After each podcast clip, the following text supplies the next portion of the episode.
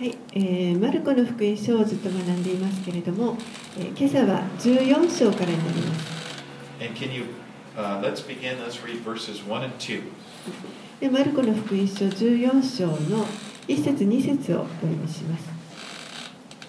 杉越の祭り、すなわち種なしパンの祭りが2日後に迫っていた。祭司長たちと立法学者たちはイエスを騙して捕らえ、殺すための良い方法を探していた彼らは祭りの間はやめておこう民が騒ぎを起こすといけないと話していた Now the Passover was celebrated on the 14th day of the first month of the Jewish calendar. この杉越の祭りというのは、えー、彼らのユダヤの暦で、えー、最初の月の14日に祝われます。and it was followed by one week, a one week fast called the Feast of Unleavened Bread. そしてそこから、えー、1週間種なしパンの祭りというのが続きます。And uh, uh, so together, these are sometimes referred to as the Passover. The Passover is actually one day followed by a week, but together they're kind of the same thing. ですから時にこの杉越の祭りといった時にこの種なしパンの祭りも一緒に合わせてそう呼ぶことがあります杉越の祭りがあってその後1週間が種なしのパンの祭りになります But what they were, what the Passover was, was a look back at to the time when God brought the, them out of Egypt. この杉越の祭りというのは、えーユダヤの民がエジプトから導き出神によって導き出されたことを振り返るお祭りになります。どうやって彼らがエジプトから出てきたか覚えておられるでしょうかもう彼らはみんな急いで出てきました。I mean, Pharaoh resisted, resisted, resisted, but after the last plague, he just like, get out of here, you know, and they, and they, they, moved, they there was no time to make bread. もうあのエジプトの王ファラオが何度も何度も彼らを去らせることを拒んでいましたけれどもあのとうとうたくさんの災いをが来て最後にもう出て行ってくれと追い出されるようにして彼らは出てきましたからもうパンを焼いてる時間がありませんでした。I mean, it, it, they didn't have time to let the bread rise. You know, like, like when you're making bread, you have to wait, sit and let it rise. It's like, so that the unleavened bread reminded them of how quickly they had to leave. その十分に単種を膨らましてそして焼くというそういう時間がありましあありませんでしたそのことをあの、まあ、それほど急いで彼らは出てこなければいけなかったということをこの種なしのパンを通して思い起こします。Now, the chief priests at this time, they, were, they wanted to put Jesus to death. They were looking for a way that they could do this. 最初たちは何とかして、まあ、このイエスを殺そうというふうに計画をしていました。But they didn't want to do it at this feast because people from all over, the Jews had gathered into Jerusalem, and many of the people believed in Jesus or they had this awe of him. They didn't know what to think, but they, they were worried they, they would start a riot if they tried to arrest Jesus. けれども、この祭りの期間はやめておこうと考えていました。なぜならば、この祭りの時には、あのイスラエル中の人々がエルサレムに集まってきていて大群衆が今そこに集まってそして多くの民衆が、え、イエスのことを信じているもしくは、まあ、あのこの方がどういう方かは分からなかったとしてもとにかくあの敬意を表していましたからこのイエスを殺してしまうともうあの群衆がこう騒ぎを起こすことになってしまうといけないと。So it was their plan. They said, not on the Passover. There may be a riot. But it, it was God's plan that Jesus die on the Passover. ですから最初たちの計画ではあの水越の祭りの間はやめておこう暴動が起こってしまうといけないという考えでしたけれどもでもこの水越の時にイエスが十字架にかけられるというのはこれは神のご計画でした。Because Jesus was going to fulfill the Passover. He, Jesus was God's Passover lamb that would be sacrificed on the Passover to take away the sins of the world. なぜならば、イエスご自身がこの杉越の祭りを成就するために来られたからです。杉越の祭りでほふられるこの子羊というのがイエスご自身が神の子ひあの杉越の子羊となられてそして、えーこの罪世の罪を取り除くための生贄となられるからです。All right, let's read verses 3 through 9. 3節から9節をお読みします。さてイエスがベタニアでサラートに侵された人シモンの家におられた時のことである。食事をしておられるとある女の人が純粋で非常に高価なナルド油の入った小さな壺を持ってきてその壺を割りイエスの頭に注いだ。すると何人かの者が憤慨して互いに言った。何のためにこ香油をこんなに無駄にしたのか。この香油なら300デナリ以上に売れて貧しい人たちに施しができたのに。そして彼女を厳しく責めた。するとイエスは言われた。彼女をするままにさせておきなさい。なぜ困らせるのですか？私のために良いことをしてくれたのです。貧しい人々はいつもあなた方と一緒にいます。あなた方は望む時いつでも彼らに良いことをしてあげられます。しかし私はいつもあなた方と一緒にいるわけではありません。彼女は自分にできることをしたのです。埋葬に備えて私の体に前もって香油を塗ってくれました。誠にあなた方に言います。世界中どこでも福音が述べ伝えられるところではこの人がしたこともこの人の記念として語られます。Now, this story actually it's going back uh, six days before the Passover when Jesus was in Bethany. えー今読んだ箇所の話はこれは、えー杉越の祭りから6日前の彼らがベタニアというところにいた時の話です Now, John, in his gospel, in John chapter 12, he tells the same story, and, but he gives more details. ヨハネの福音書を見ますと12章のところでヨハネはさらにこの同じ話を詳しく書い書いています And John identifies this woman as being Mary, the sister of Lazarus and Martha. ヨハネによりますとこの女性は、えーラザロとマレマルタのあの姉妹であるマリアであるということが書かれている And they were at the home of Simon the leper. で彼らはサラートに侵された人シモンという人の家にいました Now, I need to say,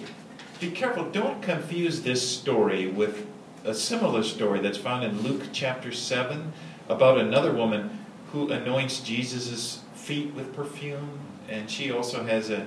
a alabaster jar of perfume. えー この箇所とですねあとルカの福音書の7章に出てくる、えー女性がこのやはり同じようにあの香油を持ってきてイエスの足元にこう塗ったその話がありますけれどもその話とはあの混同しないようにしてください。Because that event, for one thing, it took place in Galilee.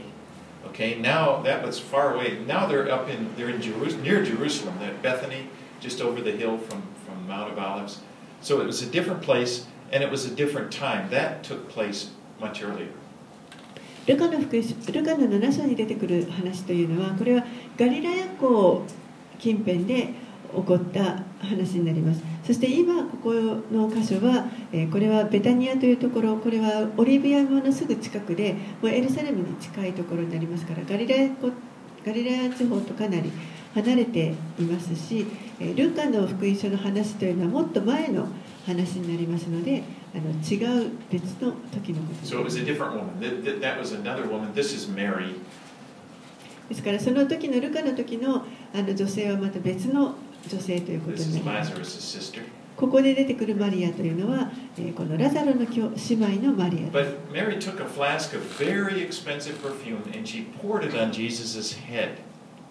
でマリアはここで、えー壺に入った非常に高価なあの香油を、え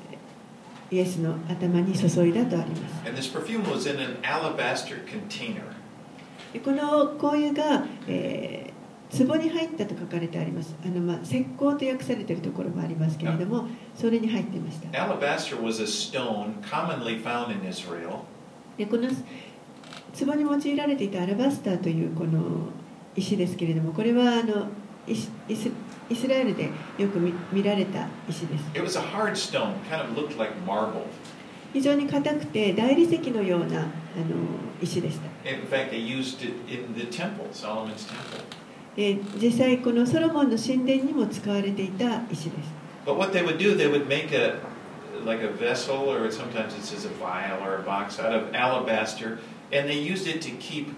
ointments, perfumes, and oils.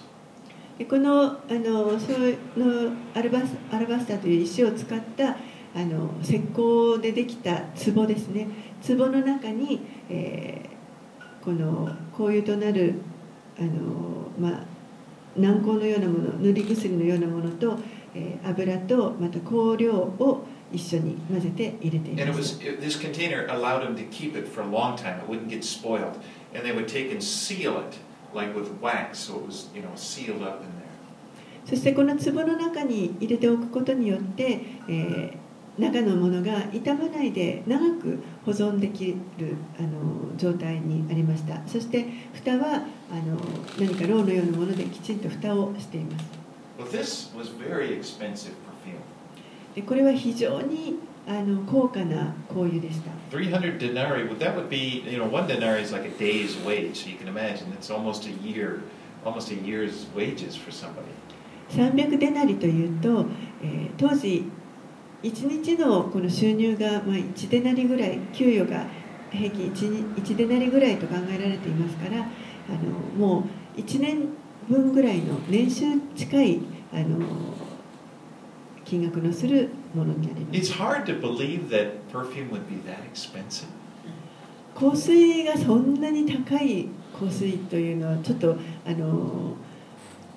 想像しにくいかもしれません Even it's more expensive than the duty-free store. How do you, I mean, it's just like this is really expensive. もうあの成田の税関に売ってるようなあのあ It was expensive. I'm sorry. 免税店に売ってるようなあの香水よりももっと高いものを当時 But in the ancient world, they would often use spices or, or, or they would use uh, perfumes and oils as like an investment. でも当時は、えーこの香水だとかまたスパイスといったものがあの投資の対象として用いられていました because it, it, it was relatively small and could be kept for a long period of time. あの小さい 量としては小さくあのでそして長い期間あの取っておける And it would 保管 always しておけ it る would always keep its value. そして常にその価値が変わらずに価値があるというもの So this was a treasure. This was like Mary's treasure. ですからこれはもうマリアにとっては本当に宝物でした I don't, you know, it was like something that she would keep. Maybe, you know, some people would say they would, you know, keep it. But what she's doing is she's, she breaks it open and she, she pours it all out on Jesus. もうずっとこれを大切にあの持っていてもいいような本当に高価な宝物でしたけれどもそれをマリアはその石膏を割って壺を割ってイエスの頭に注ぎました Now, John tells us that Judas was the one who objected to her doing this, And ヨハネの福音書を見ますと一番最初にそのことで彼女を責めたのはユダであることが分かります。そしてユダが責めてさらに他の弟子たちも一緒になって彼女を責めました。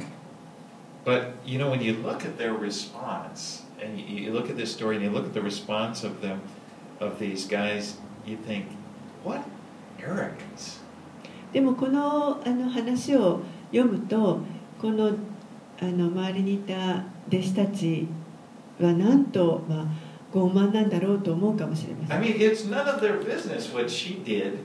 with her treasure, her perfume. というのもあの彼女が自分の宝を使って自分のやりたいことをやったわけですからそれに対してあの他の人がとやかく言うことはできないと思います。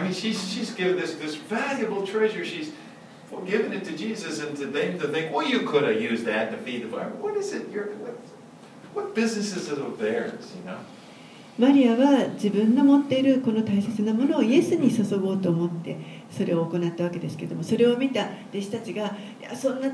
それをも,うもっと他の貧しい人たちに施すことができるのにと横槍を入れている。So you, so you can understand why Jesus kind of he was irritated with these guys. そこでまあイエスはあ.のここで彼女をそのままにしときなさいとほっときなさいと言われるわけです。But you know, there's a lesson we shouldn't we should not be about criticizing other Christians when they're ministering to the Lord. 私たちはあの他の人が主に仕えているその方法に対してとやかく何か批判めいたことを言うべきではありません You know, sometimes it happens. Maybe they're more, maybe they worship differently, a different style than you. Maybe they're, you know, real emotional, or, or, or maybe the opposite. Maybe they're very reverent. And they, you know, it's, it's, but it's their worship. 例えばもしかしたらある人たちは自分とは違う方法であの賛美を賛美のスタイルがあるかもしれませんもう本当に霊的にあの賛美をしていたりもしくはもっと落ち着いたあのむしろこう保守的なあの固い固い感じの賛美を捧げているかもしれませんけれどもそれはその人その人の,あのやり方です。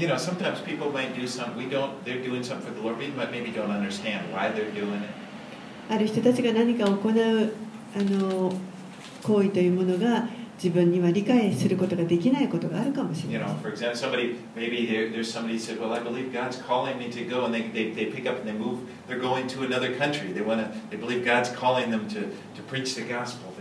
例えばある人は、いや、私は神に呼ばれたからといって、もう自分が今までやってた仕事もすべて置いて、あの別のところに、ここに呼ばれたからといって、するとそれを見た人が別の人がなんであんな国にわざわざ行くんだもうすでにあそこにはたくさん宣教師が行ってるのに。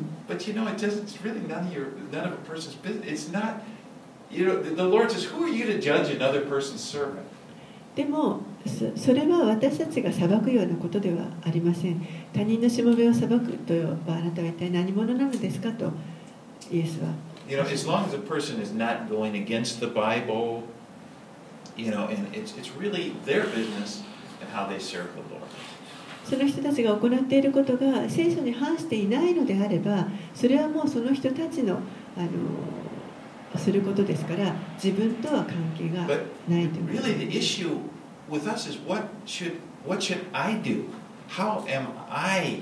loving and serving the Lord? むしろ大事なのは私はどのように主を愛しどのように主に仕えるかということです But in verse 4, they said, uh, Why was this ointment wasted like that?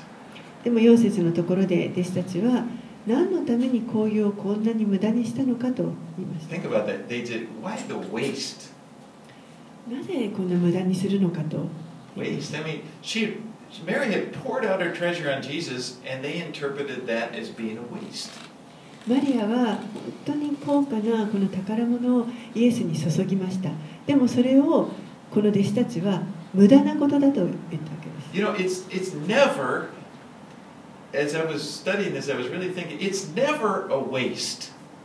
to pour out your treasure on Jesus. イエスにこの自分の持っている宝を注ぐということこれは決して無駄なことにはなりません You know, it's never a waste to do things to serve the Lord. 主に仕えるということに何か無駄な無駄なことそれが無駄な行為であるということはありません And I think that in, in serving the Lord, every one of us will face this temptation, the resistance from the devil. The thought comes to your mind, well, what difference does it make? Does it even matter what I do for him? でも私たちはあのこの 悪魔によってよくこういうあの誘惑に直面しますけれどもいや自分がすることなんて何にも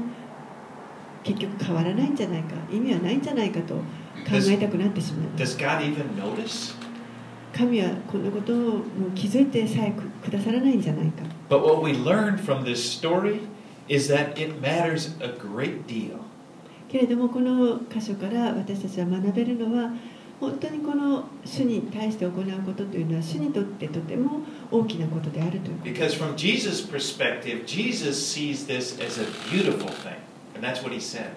イエスの視点から見ると彼女が行ったことというのは本当に素晴らしいことでした。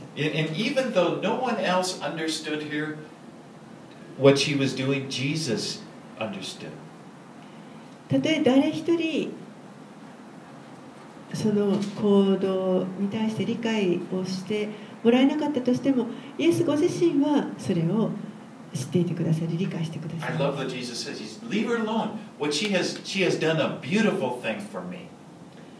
イエスは彼女をするままにさせておきなさいと私のために良いことをしてくれたのですと言われました。マリは You know, Mary was actually more in touch with what was going on than the other disciples. マリアはここで実は他の弟子たちよりももっとこの直接行っているこの起こっている出来事の中で主に触れています Because Jesus was just about to die on the cross and he would be buried very soon. なぜならばイエスはもうまさにこれから十字架にかかろうとしてそしてあの葬られるろ葬られる時でした this was her opportunity to minister to Jesus while he was still with her. ですからこれはあのまだマリアにとってイエスが彼女と共におられるその間にできるあのこの主に対して仕えることのできる機会でした And Jesus said she did what she could. そして彼女は自分にできることをしたのですとイエスは言われます In verse 7, Jesus said, You will always have the poor, But you won't always have me. 7節でこのように言われています。貧しい人々はいつもあなた方と一緒にいます。しかし私はいつもあなた方と一緒にいるわけではありません。He イエスはもう間もなく彼らから離れていく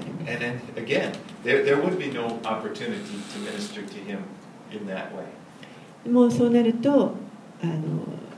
イエスに使えるそのような機会というのがなくなります But you know, I was thinking about it. In our case, it's a little different. It's, it's not that he's going to be leaving us soon, it's that we will be leaving this world soon. でも私たちのあの場合はちょっとまたケースが違うなと思いますけれどもこの時はイエスはもうすぐ彼らから離れていかれるわけでしたけれども私たちは今はもうすぐこの世から去っていきます And this, and when we leave, it's, that's it. The chance we have to serve Jesus in, in the ministry he has for in this world will be over.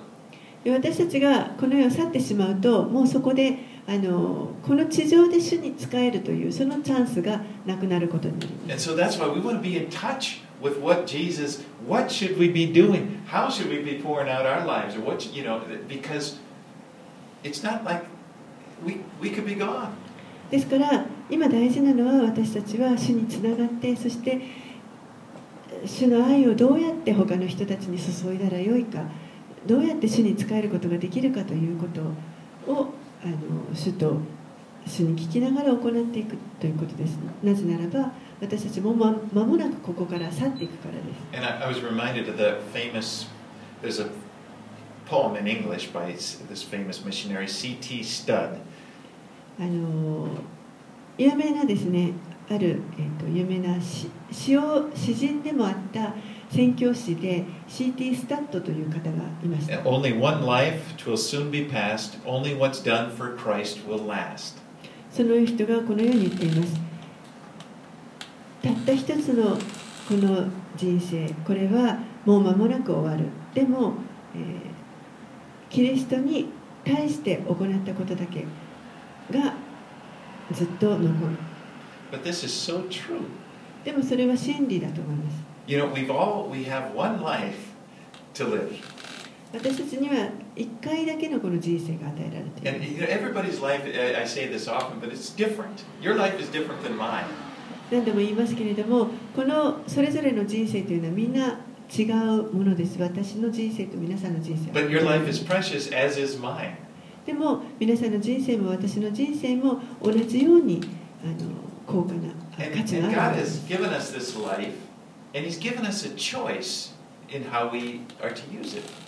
神は私たちにこの人生を与えてくださりそして私たちがこれをどのように用いるかというその選択肢も与えてくださっています。But, you know, when, when we choose to live our, we use our lives for the Lord, when we, when, when we do things with Him in mind, He notices it. でも私たちがこの人生を主のために使おうと主に対して用いて主のために行おうと思いながら行動することこれは全て主は気づいていてください And like He said to Mary, He said, He has done it, you know, He would say, she, she has done a beautiful thing for me. そしてマリアに言われたように良いことをしてくれたという同じように言ってくださいます So I think that each of us, if we keep that in mind we, and look at our lives this way, we would realize that we there are so many opportunities, I believe, in our everyday lives to serve God. ですから私たちはこのことをいつも覚えてそしてこの日々の生活の中で周りを見見渡すとたくさんあの主に仕えることのできる機会というのが与えられていると思いま where we can actually, you know, live for Jesus. す私たちはイエスのために生きることができます And I, you know, and I, it's, I think if we just ask, like, Lord, just show us, you know, and, I- and I think there, because there are people all around us all the time that we can, we can, even a little act of kindness in the name of Jesus can be really valuable. そして本当にたくさんのあの機会が実は私たちの周りに与えられていることが分かります多くの人たちが私たちの周りにいますのでその中で、えー本当にもうほんの少しの親切すらもあのとてもそれが価値のあることになります And we can pray for people. 誰かのために祈ってあげたり You know, our words, we, we can encourage people. また人を励ますような言葉を発したり You know, even a smile. あの本当に笑顔一つでもそうだと思います Yeah, that- it was like I, I was kind of reminded of that last week. I was, you know, all the time I'm riding the train like you, and I'm, you know, we're, we're interacting. We're, and I'm so into my own thing. I'm kind of I don't even notice people around me. あのまあ先週ですけれども 私は、まあ、皆さんと同じように私もあの頻繁にこう電車に乗るんですけれども電車の中であのもうちょっとこう自分のことに集中していて周りにもういる人々のことに全くあの視界に入っていませんでした。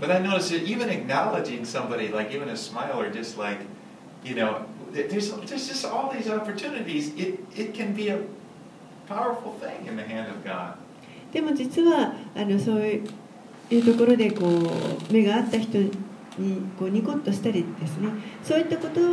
でもそれが本当にあの尊いことにあのなると思いますだからたくさんのそういう機会が私たちの周りには実はあるというこ But another thing is spending time with the Lord, worshiping Him, sitting at His feet. Of course, I think of Mary, how she was known for that, to sit at Jesus' feet, listening to Him. とまた主と共に時間を過ごすということこれもとても価値のあることです。主の前に静まって、えー、御言葉に聞く。マリアはそのことをもうよく知っていました。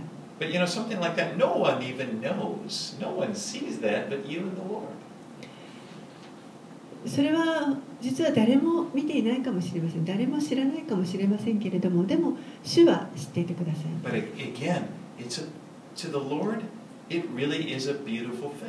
He sees that as something valuable. でも主にとってはそれが本当にあの麗しいことであり、えー価値のあることとして見ていてください、All right, let's go, uh, let's read on here 10 and 11. はい、では、えー14章の10節11節をお読みしますさて12人の一人であるイスカリオテのユダは祭司長たちのところへ行ったイエスを引き渡すためであった彼らはそれを聞いて喜び金を与える約束をしたそこでユダはどうすればイエスをうまく引き渡せるかとその木を伺っていた You know, maybe it's hard to know what Judas was thinking. Perhaps he was offended by being publicly rebuked by Jesus.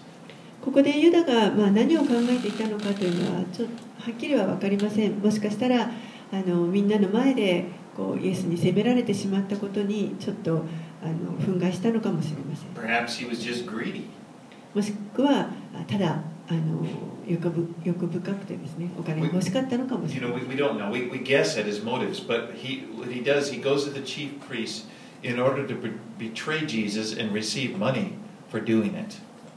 まあ、彼のその動機というのは分かりませんけれども。いずれにしてもユダはこの祭司長たちのところに行ってイエスを裏切りそして、えーお金をもらうということを約束しました But what a contrast this is. If you look at the, what Mary did, the example of Mary, and then you look at what Judas did, it, it- they, these two uh, stories, they stand in great contrast. マリアが行ったこととユダが行ったことというのはあの非常に大きな対比があると思います Here Mary is, she gives her treasure. She gives it all in order just, she, just to minister to Jesus. マリアは自分の持っていた宝すべてをもうそこで使い果たしてイエスのために使いました And here is Judas, he's be, he betrays Jesus in order to get money for himself. 一方でユダはイエスを裏切ってそして自分のためにお金を得ようとしました Let's read 12 through 16. 12節から16節。種なしパンの祭りの最初の日すなわち杉越の子羊をほふる日弟子たちは言った。弟子たちはイエスに言った。杉越の食事ができるように私たちはどこへ行って用意をしましょうか。イエスはこう言って弟子のうち2人を使わされた。都に入りなさい。すると水がめを運んでいる人に出会います。その人についていきなさい。そして彼が入っていく家の主人に弟子たちと一緒に杉越の食事をする私の客間はどこかと先生が言っておりますと言いなさい。するとその主人自ら席が整えられて用意のできた2階の大広間を見せてくれます。そこで私たちのために用意をしなさい。Now, the Passover meal was an important part of celebrating the Passover. この杉越の食事というのは、えー、祭りの中でもあの非常に重要な儀式になります。特別なあの食事を用意します。この食事の一つ一つにはあのそれぞれ特別な意味があります。そしてそれらが、えー、この一番最初の杉越しですね。神が彼らをエジプトから導き出された時の最初の杉越を思い起こさせ.そしてこの食事の中心になるのが杉越の子羊です sacrificed and prepared in a very special way. You can see that described in Exodus 12 and Deuteronomy 16. これは、えー、生贄として捧げられる特別な方法を持って捧げられるものですけれども、えー詳しいことは、えー出エジプト記の12章また新明記の16章に書かれています And so Jesus is telling his disciples to prepare for this meal. ですからここでイエスは弟子たちにこの杉越の食事の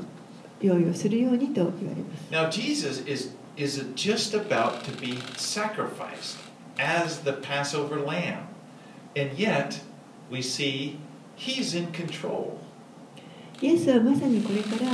ご自身がこの杉越の子羊となって生贄となろうとしておられましたけれどもそれでもまだこの時にも主ご自身がこ,うここを支配しておられました。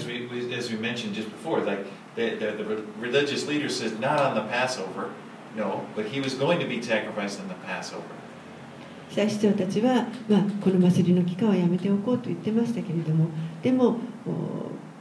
主ご自身はこの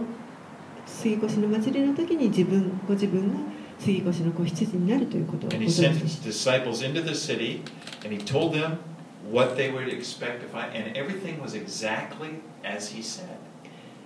弟子たちに町の中に入ってこうこうこうしなさいとイエスが言われた通りのことがあのその通り起こってそして彼らはまあ食事の用意をします。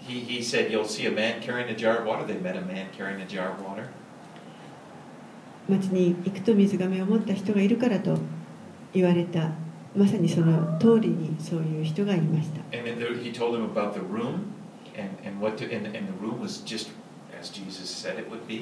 そしてあの用意してある部屋のことについても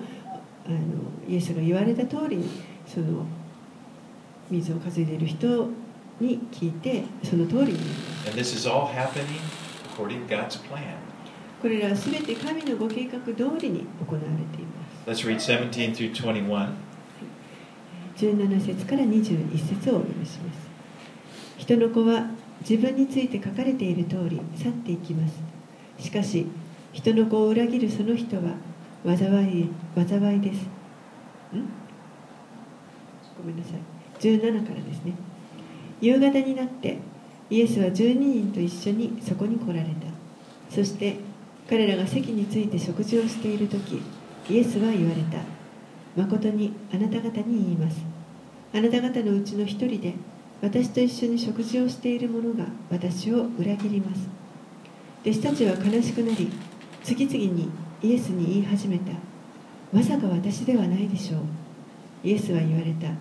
12人の一人で私と一緒に手を鉢に浸しているものです。人の子は自分について書かれている通り去っていきますしかし人の子を裏切るその人は災いですそういう人は生まれてこなければよかったのです So, what Jesus said must have been really shocking to the disciples. イエスが語られたことというのは弟子たちには本当にショックなことだったと思います One of you will betray me. あなた方のうちの一人が私を裏切ると言われました And they'd like, Who, me? Is it, is it me? すると弟子たちは「えそれは誰ですかそれは私のことですか?」と You know, I mean, if, if the Lord was to, if the Lord's, you know, somehow the Lord would say, one of you would betray me, you know, we would probably think, because we're aware of our weaknesses and things, and you, you would be shocking if you were one of the disciples. もう自分もし私たちがこの弟子の一人だったとしたらもう自分たちのこの弱さとかあの足りなさというものはよく分かっていますからイエスからこのあなたたちのうちの一人が私を裏切ると言われてしまったら本当にショックだと思います But, you know, notice they didn't recognize Judas. They didn't, you know, everybody, is it him? You know, pointing at Judas? They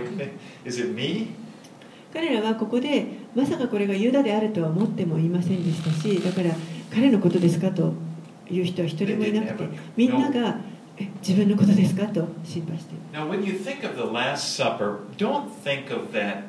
famous painting, you know, when there, there's a bunch of Europeans sitting at a long table, you know, sitting on この最後の晩餐のところを.ですねあの想像するときにあのあの有名なダ・ヴィンチのあの絵にあるような長いあの机にですね椅子にみんながあの座っているような.その姿は想像しないなんかこうて天使の輪が頭にできているような絵 But です the, in that day, the, the, custom was just be at a low table, and it was kind of in the shape of a U.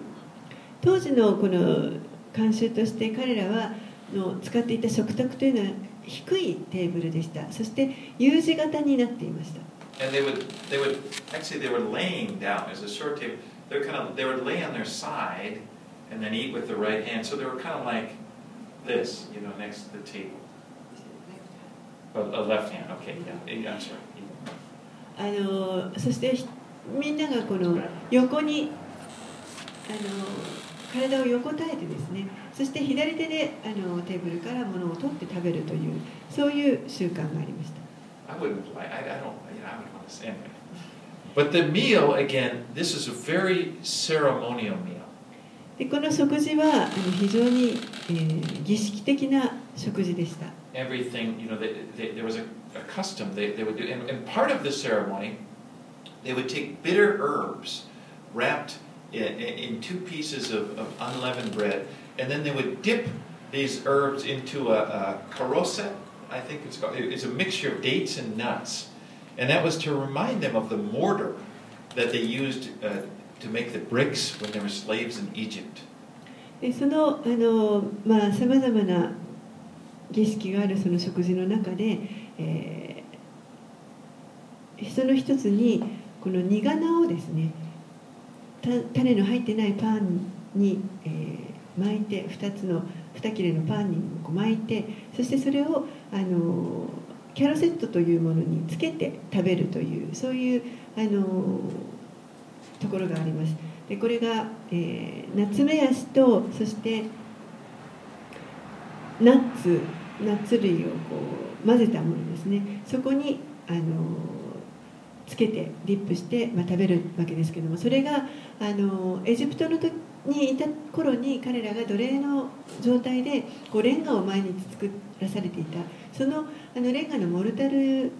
を思い起こさせるようなあのものがそのディップになります。そして苦なというのがその苦い経験というものを表しているそして、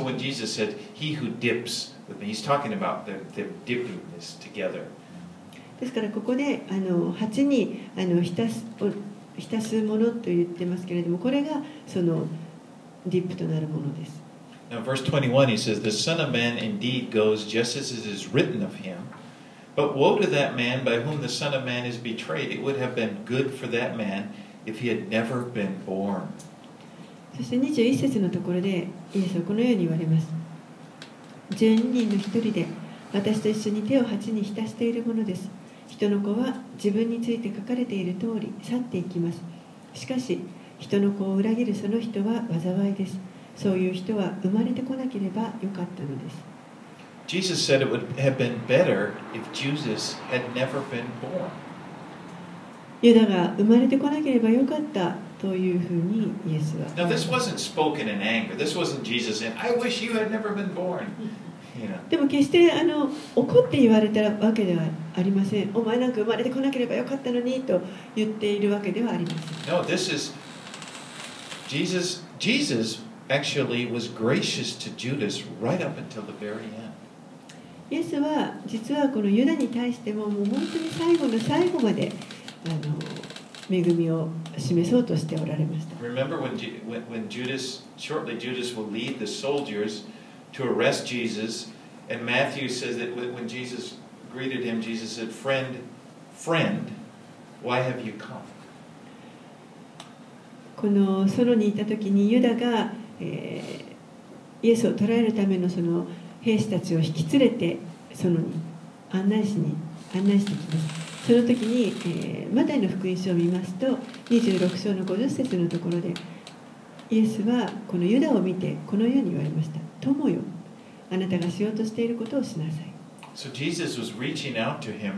right up until the very last. ですからもう本当にこの最後の最後までなんとかユダにこう手を差し伸べようとしておられます Even though he knew Jesus had come to do him harm.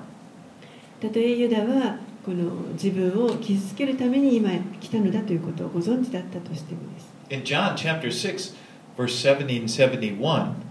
Jesus said, Did I not choose you, the twelve, and it, one of you is a devil?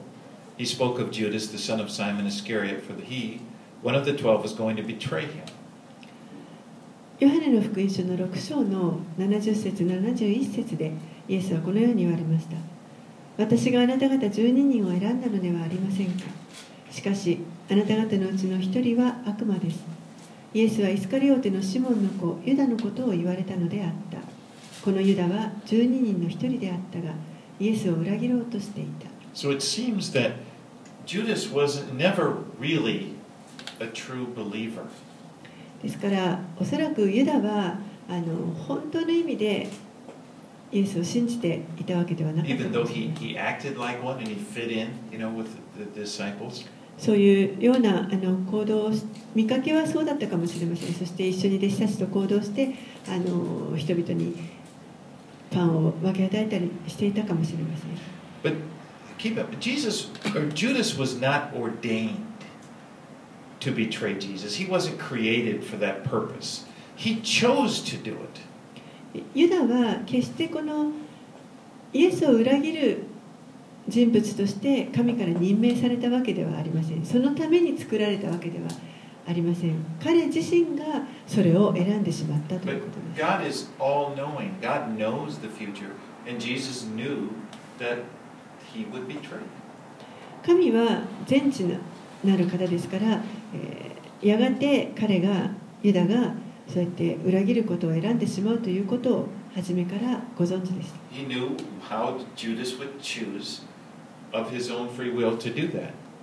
ユダが自分の意思でその裏切ることを選んでしまうということを神は前もってご存知でした、Let's read 22 to 22 to 25. はい、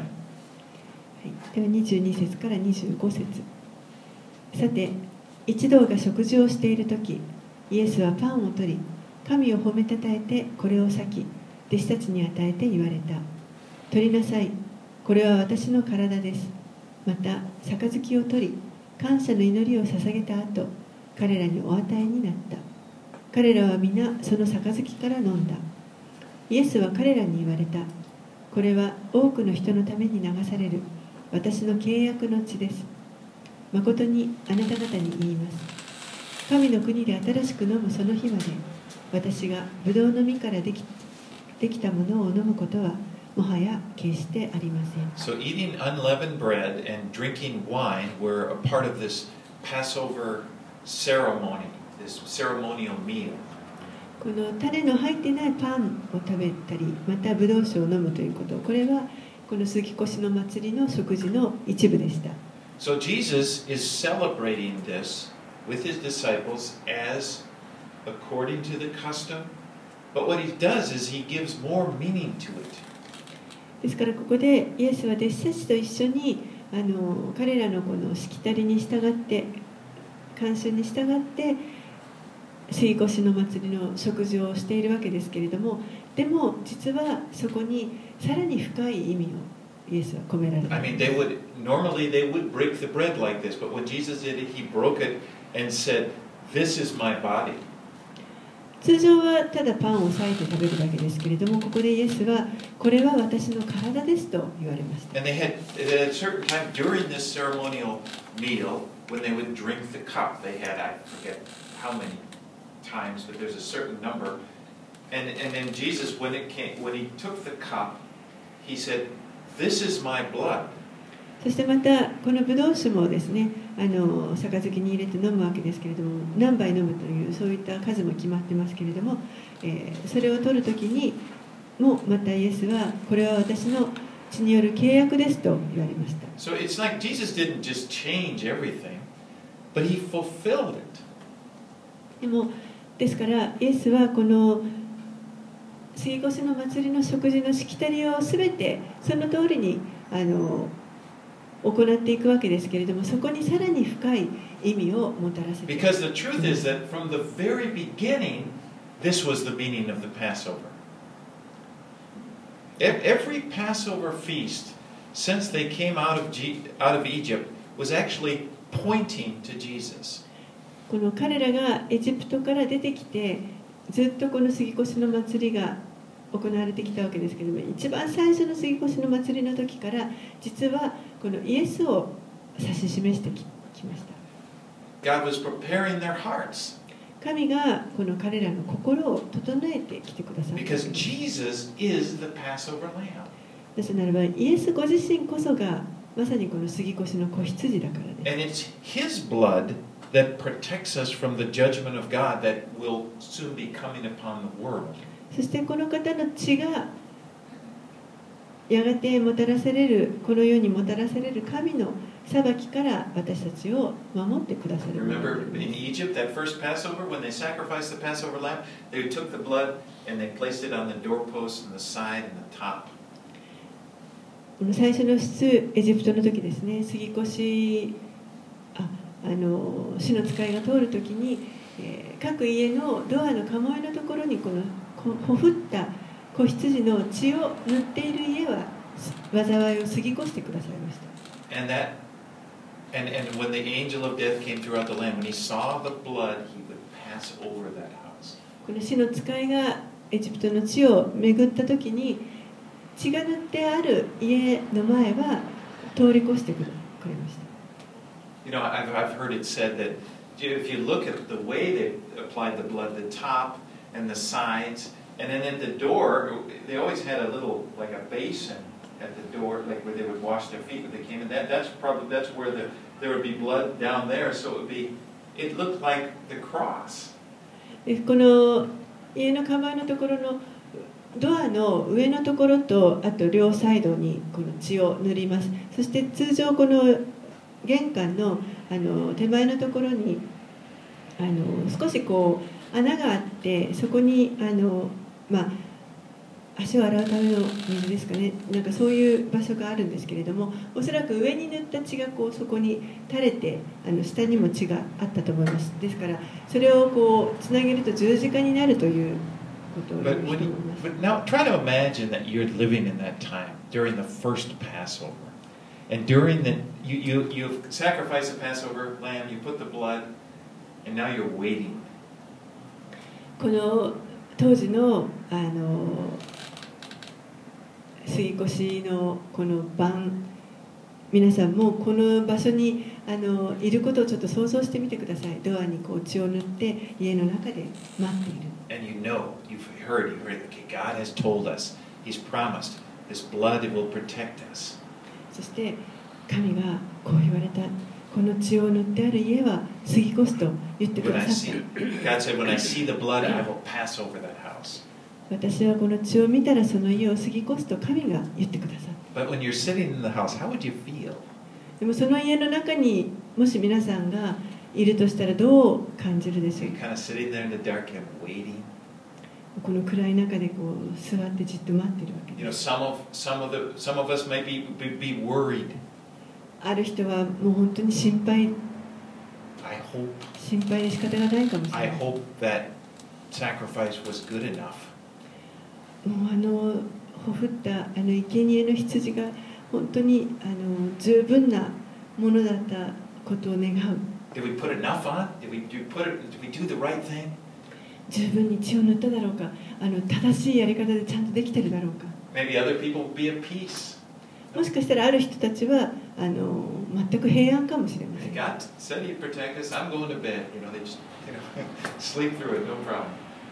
神がこう言われたんだからもう大丈夫の私は寝るという人もいたかもしれません。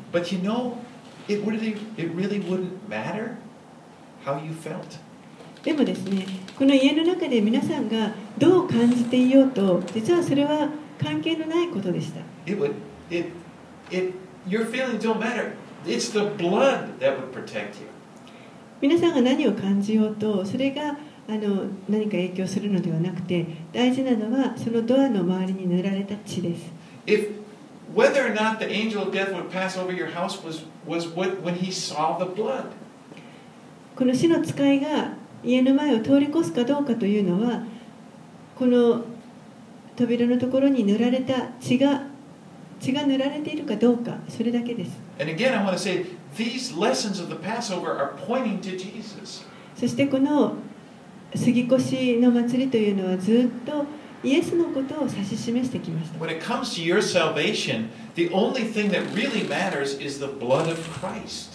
ですから皆さんの救いに関することについて言えば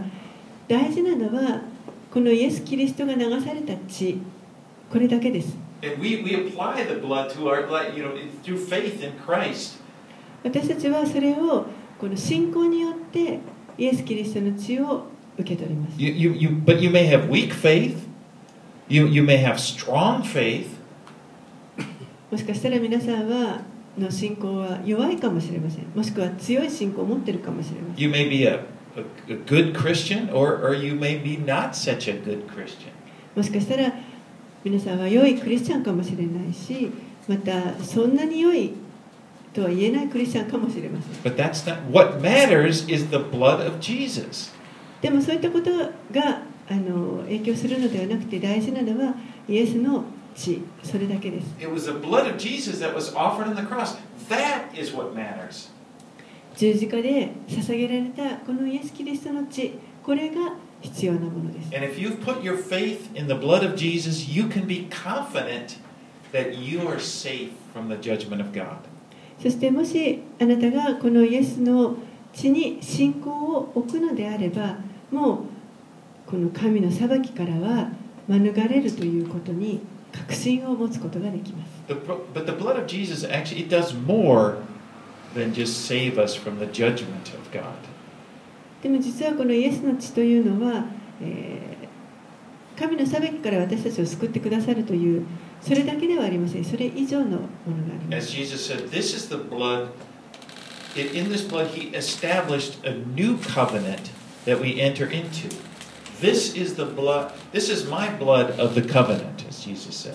これが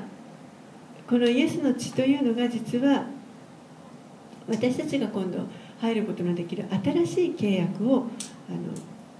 立ててくださいましたイエスはこれは私の契約の血ですと言われました The blood of Jesus allows us to enter into this entirely new relationship with God.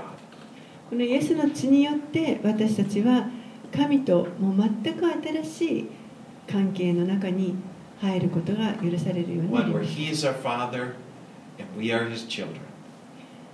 天の神が私たちの父であり私たちはその子となります And the blood of Jesus cleanses us from all sin. そしてイエスの血が私たちの罪すべての罪から私たちを清めてくださいます It's by the blood of Jesus where we, we, we enter into God's presence and we're free. We're free of guilt and shame. イエスの血が私たちをこの神の御臨在の中に入ることを許してくださいますしそして、えー私たちをこの罪の意識やまた恥そういったものから自由にしてくれます Now, if Jesus had not shed his blood on the cross, there would be no hope of entering into this relationship with God. もしイエスが十字架で血を流してくださるということがなかったとしたら私たちはもうこの神との関係に入ることができるという希望は全くありません We would be lost forever. もう永遠に失われた状態になります So you see, the blood of Jesus is really the most precious thing. ですからイエスの血というのが本当に一番尊いもの And that's why the cross has become to us a beautiful thing. だからこそこの十字架が私たちにとって本当に麗しいもの Because ま it's す there. That's where the blood of Jesus, this blood of the new covenant, was offered for us. その十字架にこそ私たちのために新しい契約に入ることができるようにと提供されたその血が流されたところだから So I just want to encourage you this week to take some time and think about the, blood of Jesus and what it means to you and to your life. 今週ぜひ皆様にあのお勧めしたいと思うのはあのぜひですねこのイエスが流された血そしてそれが自分にとってどういう意味があるのか自分の人生にどういう意味があるのかということをあのかん深く考えてみる時を持ってほしいヘブルー・ミトへの手紙の9章、10章があのそのことについてたくさん詳しく書かれていますので、あの目,目想するのに良い箇所だと思います。Well, イエスのこの血潮を本当に感謝します。お祈りします。Father, we thank you that we have been bought. that we have been redeemed by the blood of Jesus, our Passover lamb. お父さん、私たちが私たちの杉越の子羊であられるイエス様のその血潮によってあがなわれたことをありがとうございます。この血潮こそが本当に私たちにとって最も尊いものです。イエス様が自イエス様がそのご自身の命を私たちに捧げてくださいました。その身体から流された血。私たちのために。主よ私たちはそれを受け取り、あなたに感謝をします。私たちはその感謝をこの人生を通して表していきたいと願います。私たちの宝をあなたに注ぎたいです。なぜならあなたこそがそのことを私たちにしてくださったからです。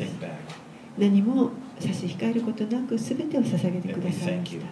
そのことを感謝します。イエス様の名前によってお祈りいたします。